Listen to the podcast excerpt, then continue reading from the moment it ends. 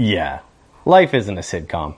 Real personal family business seems a lot messier than that. We laugh, we cry, we fail, we try again, we forgive, and we ask for forgiveness.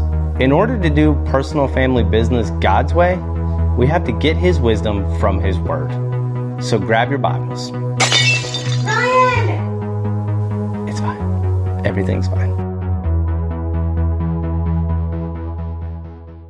Right, so you can turn your Bibles to Deuteronomy chapter 6, verses 1 through 9. And as you're turning there, I want to ask you a quick question.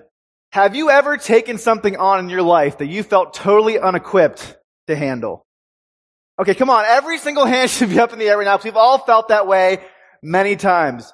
Maybe you felt unequipped to handle a difficult task at work, a more challenging household project than you expected, or maybe a favor that someone asked of you. I know I can think of dozens, if not hundreds of personal examples from my own life.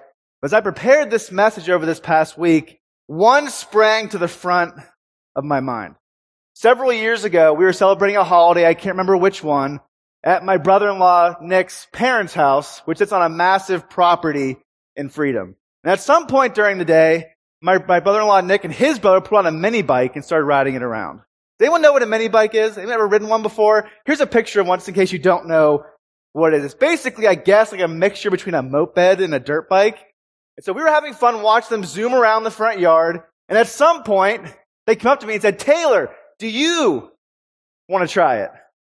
Now, if you know me at all, if you know me in the slightest, how should I have responded to that question? No, thank you. I'm still Taylor Brown last time I checked, and this won't go well for me. My dad will happily tell you after service that took me way longer than it should have to learn how to ride a regular bike. this wasn't the best of ideas for me. But my male ego started bubbling to the surface, right? All you guys know exactly what I'm talking about. I wanted to impress the two guys in front of me, and my wife was right there next to me. I didn't want to look weak in front of her, so I said, sure, why not? My first mistake is pointing the mini bike towards the house. Not a great start, by the way. And I get on, and I pull back on the throttle and I zoom away faster than I expected. And the house is getting bigger and bigger and closer and closer. At this point, I can either crash into the house or crash into all the cars in the driveway. Not exactly the best of choices, right? And so I try to avoid the house and I smash into their mulch bed. Well, actually, it was filled with rocks. It's more like a stone bed. I hit the rocks. I'm launched off the bike. I land on my back and somehow I didn't get hurt. Somehow I had no scratches. I had no bruises. I didn't even damage the khakis I was wearing, which is great because I'm really cheap and I hate buying new clothes. And so Kate and my brother-in-law run up, like, you okay, you okay? And the first thing out of Kate's mouth was, I thought you died! Not exactly my most honorable moment as a husband and a man in general. You know, I was thinking this past week that parenthood feels a lot like that ride on, on the mini bike that day. As moms and dads, we are thrown onto this fast moving vehicle the second our kids are born, and we often feel unable to steer in the right direction. We feel totally out of control. On the mini bike of parenthood, it feels like you can crash at any moment. God has entrusted us with these precious human lives, and we so often feel unequipped to do the job that God has called us to do. But that's not true. The Lord has equipped us with His Spirit, His Word, and His people to steer us in the right direction, and He has pointed out the potholes of parenting that we are to avoid. The Bible may not address every single issue and problem that you will face, but the Lord uses His Word to mold you and shape you into a godly parent who approaches every single road bump with wisdom and humility. In Ephesians 6 4, the apostle Paul singles out fathers and gives them a command, but I think his words also have great value for mothers as well. He says this, Fathers, do not provoke your children to anger, but bring them up in the discipline and instruction of the Lord. Discipline and instruction. These are the primary duties of all Christian parents, but dads especially as the head of the household. We're in the middle of a new sermon series called Personal Family Business. Over the past two weeks, Pastor Jeff and Rich Sprunk have taught us about marriage. And over the next two weeks, Dan Thompson and I will talk about essential parenting principles that we find in God's Word. Next week, Dan will focus on the importance of discipline. And this week, I'm going to focus on the importance of instruction and discipling. At its core, discipleship is coming alongside someone else and helping them to follow Jesus. So discipling your kids is the continual process of pointing them to the gospel of Christ and showing them what it looks like to follow in his footsteps. Not just telling them, but showing them what this looks like. I know that my kids are still very young. I'm not a parenting veteran like many of you are, but I was a youth pastor for almost eight years. And I see, I saw a lot of what did and didn't work in the discipling department. I learned from my own successes and mistakes as a youth pastor. And I also learned from the successes and mistakes of the parents I worked alongside. You know, some of you are in the thick of it right now with young kids and teenagers. Some of you are empty nesters, but as you know, parenting never ends. Discipling your kids never ends. The bigger they get, the bigger their problems become. And you may have grandchildren that God's calling you to pour into. God's calling you to love as well. And you can come alongside your kids and helping them raise their kids. And some of you don't have any kids, but you may someday. And so it's good to take notes and be ready for the future. We're a church family. So this message is for anyone and everyone, no matter your age or position in life. So we're going to dig into Deuteronomy chapter 6 verses 1 through 9 so we can find the answers to this really important question. How can I disciple my kids? How can I disciple my kids? Number one, by prioritizing God above anything and everyone. By prioritizing God above anything and everyone. So at this point in Deuteronomy, God's people are wandering around in the wilderness because of their disobedience and unwillingness to take over the promised land that God had given to his people.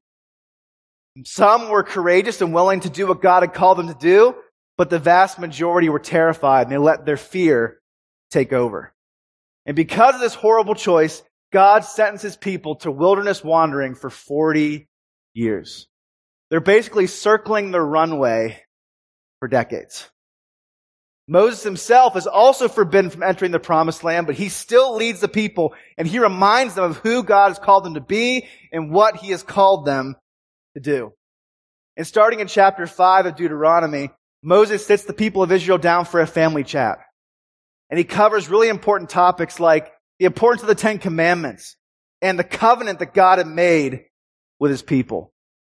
Let's read what Moses has to say in the first three verses of chapter 6. He writes this. Now this is the commandment, the statutes and the rules that the Lord your God commanded me to teach you that you may do them in the land to which you are going over to possess it. That you may fear the Lord your God and your son and your son's son by keeping all his statutes and commandments, which I command you all the days of your life, that your days may be long. Hear therefore, O Israel, and be careful to do them that it may go well with you, and that you may multiply greatly, as the Lord, the God of your fathers, has promised you, and the land flowing with milk and honey. So Moses tells the people to keep the Lord's commands and pass down the truth to their children and their children's children. Moses doesn't want the people to just be focused on themselves, but to think of their kids, to think of the future generations of their families and the legacies that they will leave behind.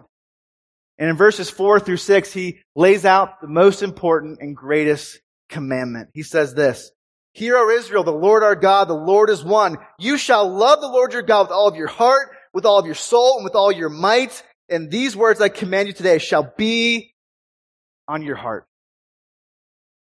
He's saying there's only one God. And he is worthy of every single thing that you have. He is worthy of your energy, your passion, and devotion. Love him above anything and everyone.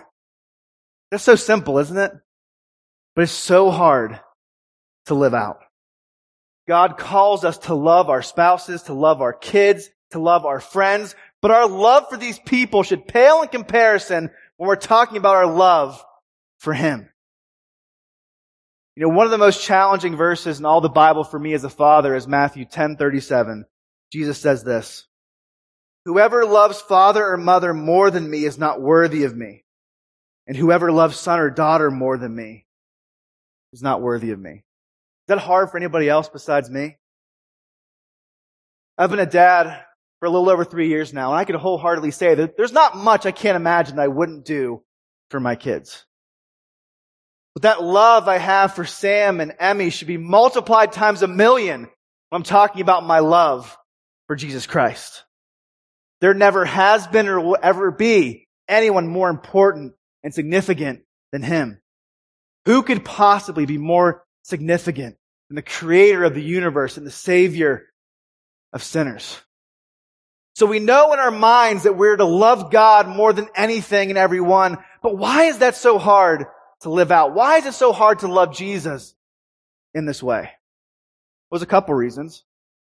First and foremost, we've never physically seen him with our own two eyes.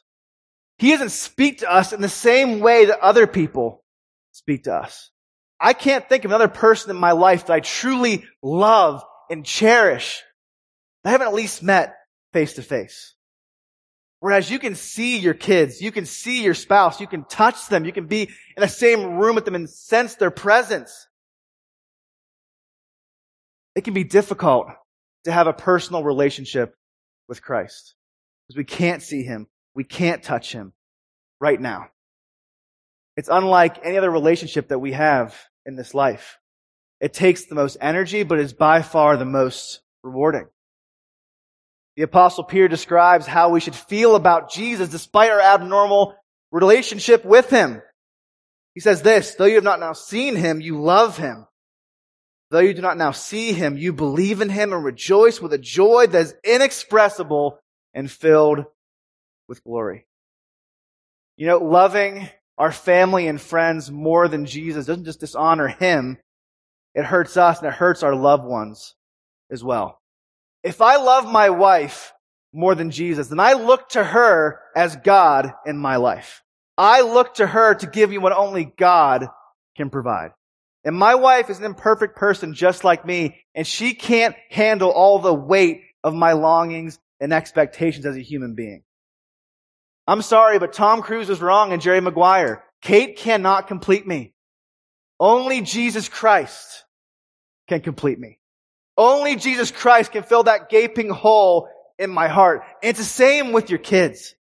If you love your kids more than Jesus, that's going to negatively affect your relationship with them. And that's going to place an unbearable burden upon them. So many parents center their entire reason for existence and living around their kids. And hey, it's so easy to do, right? Our kids are so needy. They need so much from us. It's so easy just to have tunnel vision and just focus on them to the detriment of the Lord. And they become an idol in our lives. And the idolatry of children is all around us in our society. So many parents put a lot of pressure upon their kids to perform and succeed at school, at sports, and other extracurricular activities. You know, as a former youth pastor, I can sadly report that depression rates and suicide rates are skyrocketing among young people.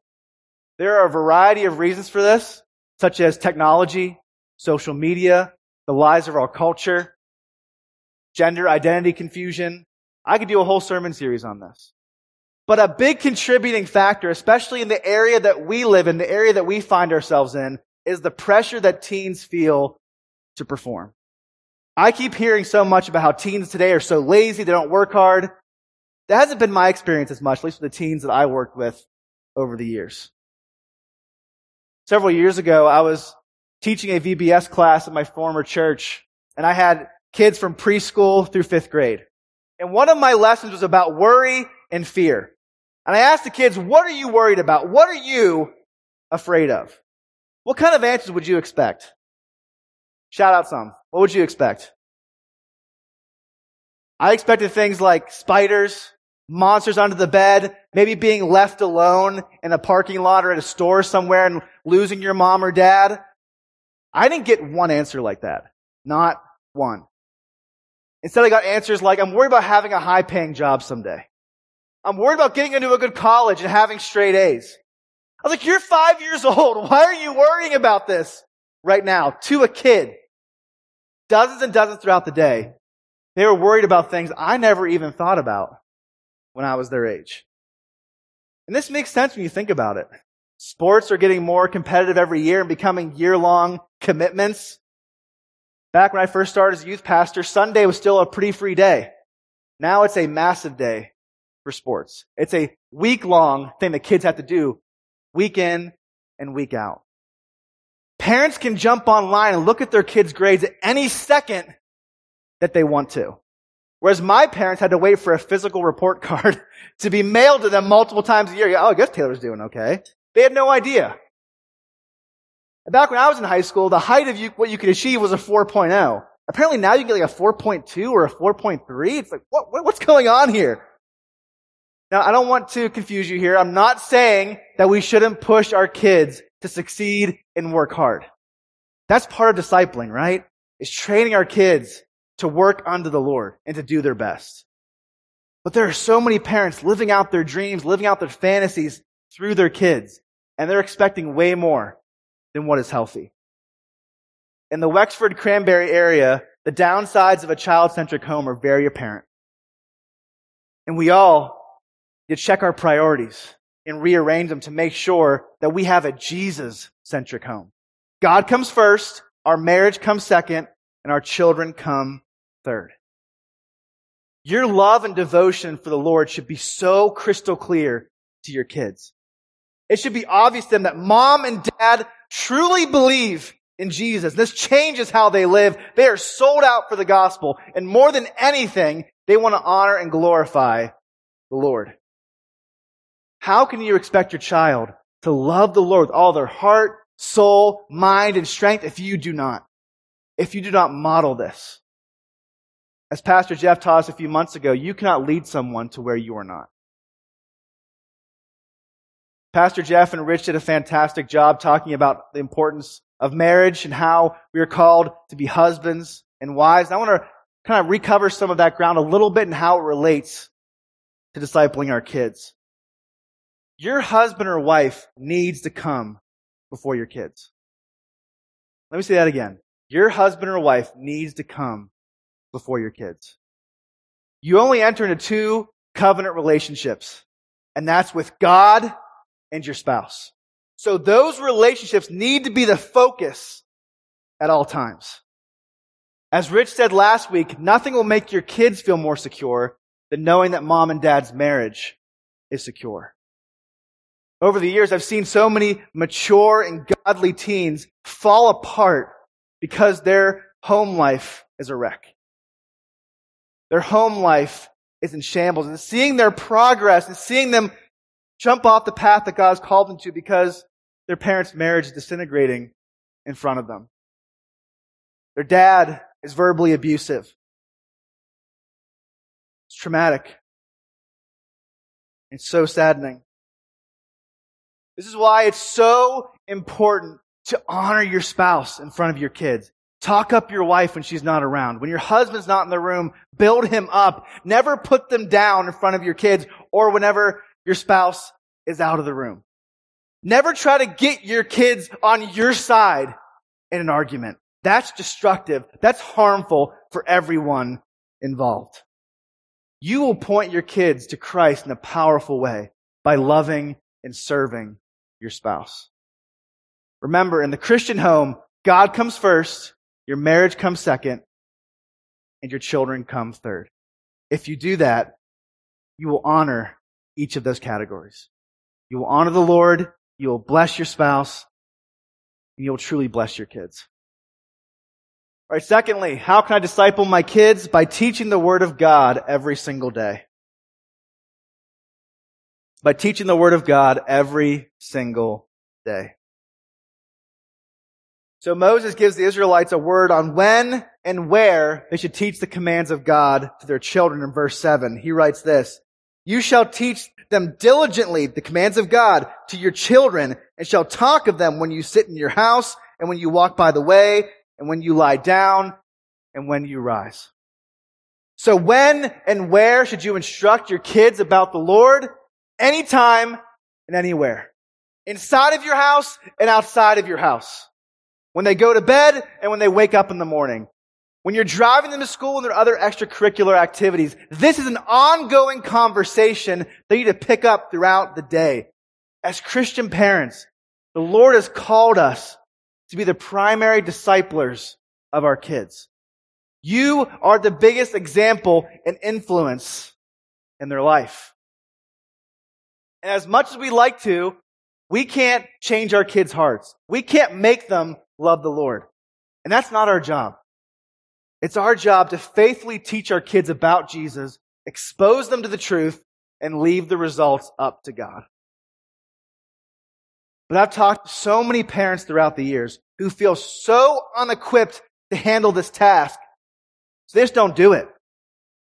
They don't pray with their kids very much. They never opened the word together as a family. The fear of failure caused them to do nothing, which is actually the worst kind of failure. Your kids don't need you to be a seminary trained theologian or pastor. All you need is an open Bible and a willing heart. That's it. Pass on what you do know to your kids and be faithful. Now I know what some of you are thinking, Taylor, I'm sold. I agree with you. I need to do this. But how do I make this happen? How do I teach my kids? I want to talk about three different types of teach that you can engage in on a weekly basis. Letter A, planned devotional times. Planned devotional times. First and foremost, you have to make sure that you're in prayer, that you're in the Word for yourself. You cannot pour into your kids if you're not allowing the Lord to pour into you. You cannot pour out of an empty cup. Pray with your kids every single day whether they're seven months old or 17 years old. Model what a consistent and heartfelt prayer life looks like. And if you don't already, I want to encourage you to have times throughout the week where you come together as a family to pray together and open up the Word of God. Maybe you study a book of the Bible together, you go through an age appropriate devotional, or you simply share what God is teaching you. That's so powerful.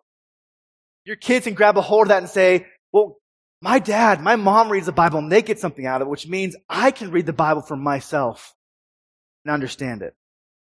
Now, I'm not saying it to have these times every single day. That's not realistic and that's just not going to happen. Have a realistic goal. Shoot for once a week and bump up that number if you feel compelled to. Maybe two or three times a week. Also, don't be a long-winded teacher. I know I'm very hypocritical saying that as a preacher who stands up there and talks for a long time, but your kids don't need you to give a lecture. Shoot for 10 to 15 minutes. If it goes longer than that, great. Roll with it. But don't confuse length for effectiveness. What's more important is consistency. Block out a non-negotiable part of your day. Maybe it's after school, before they go to bed, early in the morning, whatever it is. This is the time we come together as a family to pray and study. And as you study the Word of God together, constantly and clearly lay out the basics of the gospel message.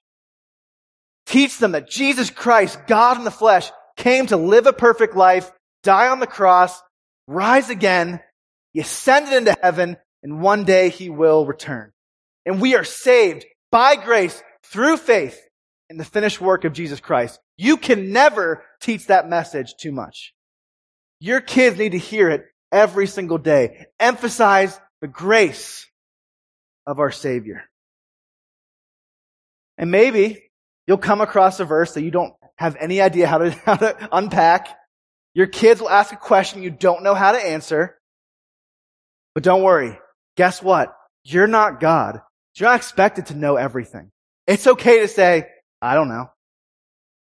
When your kids ask a question that you don't know how to answer, say something like, I don't know the answer to that question, but I do know there is an answer. I'm going to find out what it is. You can do research on your own. You can call Pastor Jeff. You can call me, one of the elders. We would love to help you unpack your questions. Don't let the fear of failure paralyze you and cause you to do nothing. Do not skip out on this important family time. Or the second type of teaching is off the cuff chats. Off the cuff chats. It's not enough to just have planned devotionals throughout the week with your kids, even though these times are important and should be protected. We are to teach and train our kids every single day. This is a full-time job, which means you have to be ready for impromptu discussions that you were not expecting. Some of the deepest and most meaningful conversations I've ever had with teenagers happened not during youth group, not during a Bible study, but during a van ride, while we were playing miniature golf, while we were eating way more slices of pizza than we probably should have. Dan and Alicia, I'm sure you can relate to that as well. These conversations pop up as you do life together. And sometimes your kids do the legwork for you. They ask you off the wall questions about the Bible, about culture, about work, about politics. And this sparks a teachable moment. And make sure you cultivate and encourage this sense of inquisitiveness. In this era of screens and technology, kids are encouraged to have a hive mind mentality and not be critical thinkers. Again, we need to go against the grain and encourage our kids to think, but everything that they hear, to filter out the garbage from the treasure. Make sure you affirm your kids when they ask good and challenging questions. This is a sign of growth and maturity. Whenever you watch a movie or TV show as a family, take a few minutes afterwards to ask your kids, what was the main lesson or message of that movie? Is that something that God teaches us in His Word, or is it against Scripture? For these off the cuff chats to happen, you have to be engaged. You have to be present. You have to be active. You have to be on the lookout for small yet meaningful ways to mold and shape your children. All right, the third type of teaching is milestone celebrations. Milestone celebrations. Your kids' lives are filled with so many milestone moments that you should celebrate and take advantage of. Learning to read is such a big watershed moment. It's a perfect time to buy your kids an age appropriate Bible that they can have for themselves. Write a message in the front. Write out some of your favorite Bible verses that you know will bless them. When they grow up and become a teenager, buy them a study Bible, MacArthur study Bible, ESV study Bible. So they can unpack the questions that they have about particular verses. Make a big deal of their birthdays and write them encouraging and motivating letters that you give them along with their gifts. I know I had many youth group parents have me write their kids motivating letters they gave them when they turned 16, 18. These milestone birthdays. These are some ideas I've seen parents effectively use, but you know your kids way better than I do, and you know how you can personally celebrate them and acknowledge them. As the famous theologian Ferris Bueller once said, life moves pretty fast. If you don't stop and look around once in a while, you could miss it. As a parent, I'm learning that the days go by very, very, very, very slow, but the years go by quick. Our kids grow up way faster than we realize, and we have to take the time to acknowledge their development and accomplishments. There are so many different ways to teach your kids and raise them in the instruction of God's Word. You'll never be the perfect teacher. And God doesn't expect you to be. He simply expects you to show up and do your best. Be consistent and be faithful. Or how can I disciple my kids? Finally, by having God's expectations be the house rules. By having God's expectations be the house rules. Let's read verses 8 through 9 together.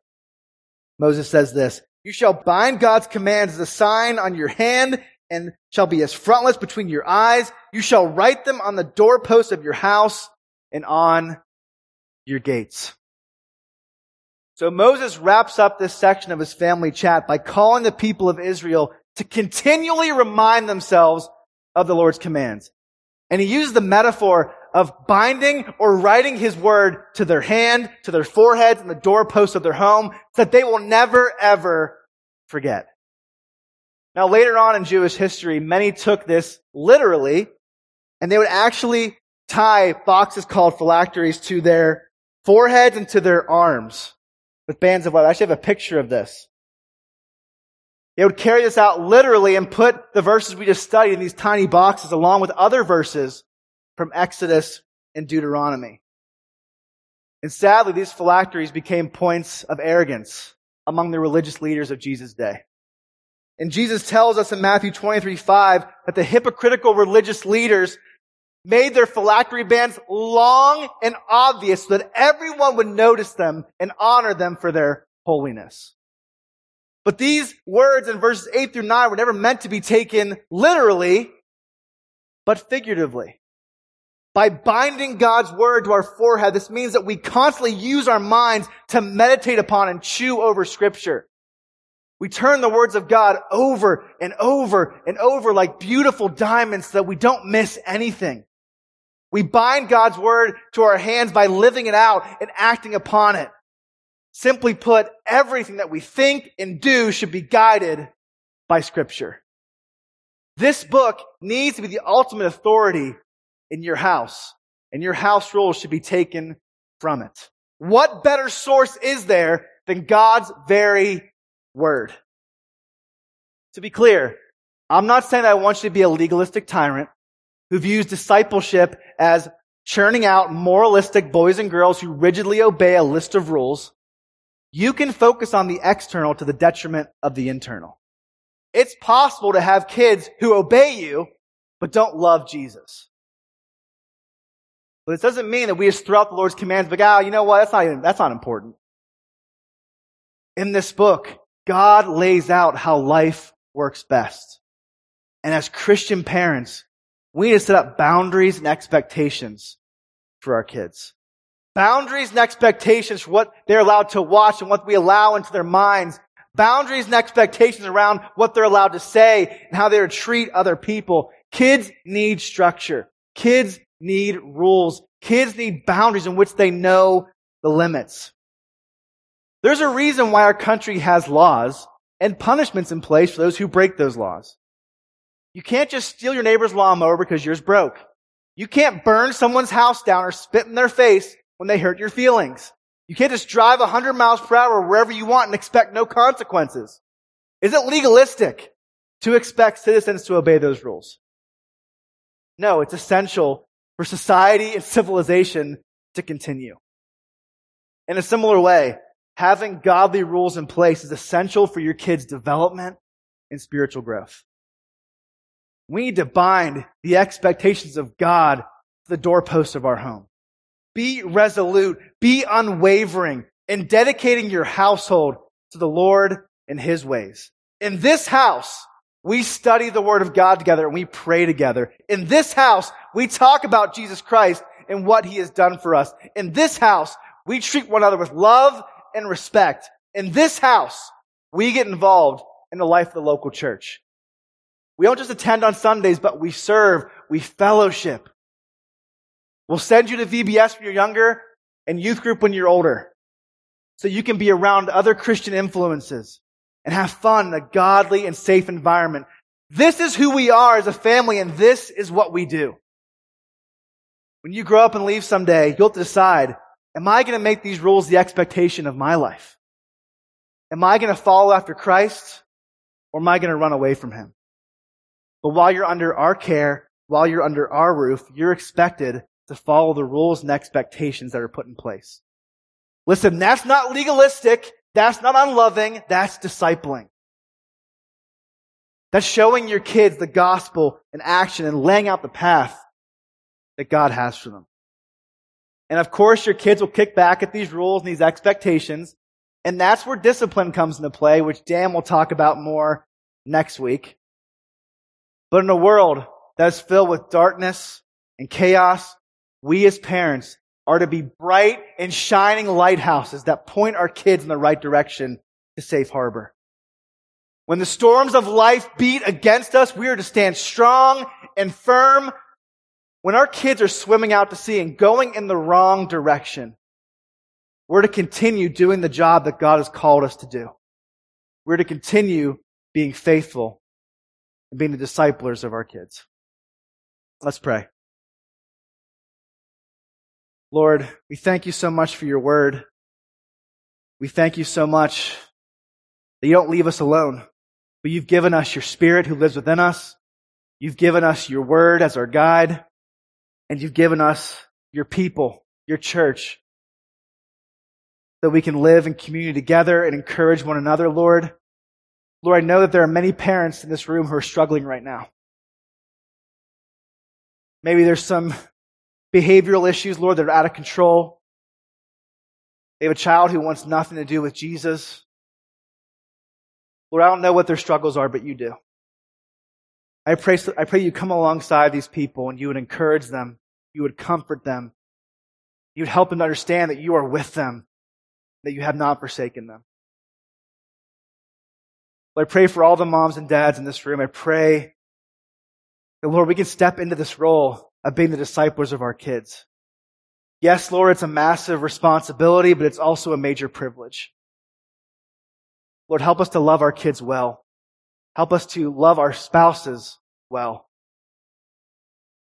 Lord, we need you. As we sang a few minutes ago, we need you every single hour, every single minute, every single second. Lord, we can't do any of this without you. In Jesus' name, amen. This is Pastor Jeff Miller, and I would like to thank you again for listening to the podcast of Harvest Bible Chapel, Pittsburgh North.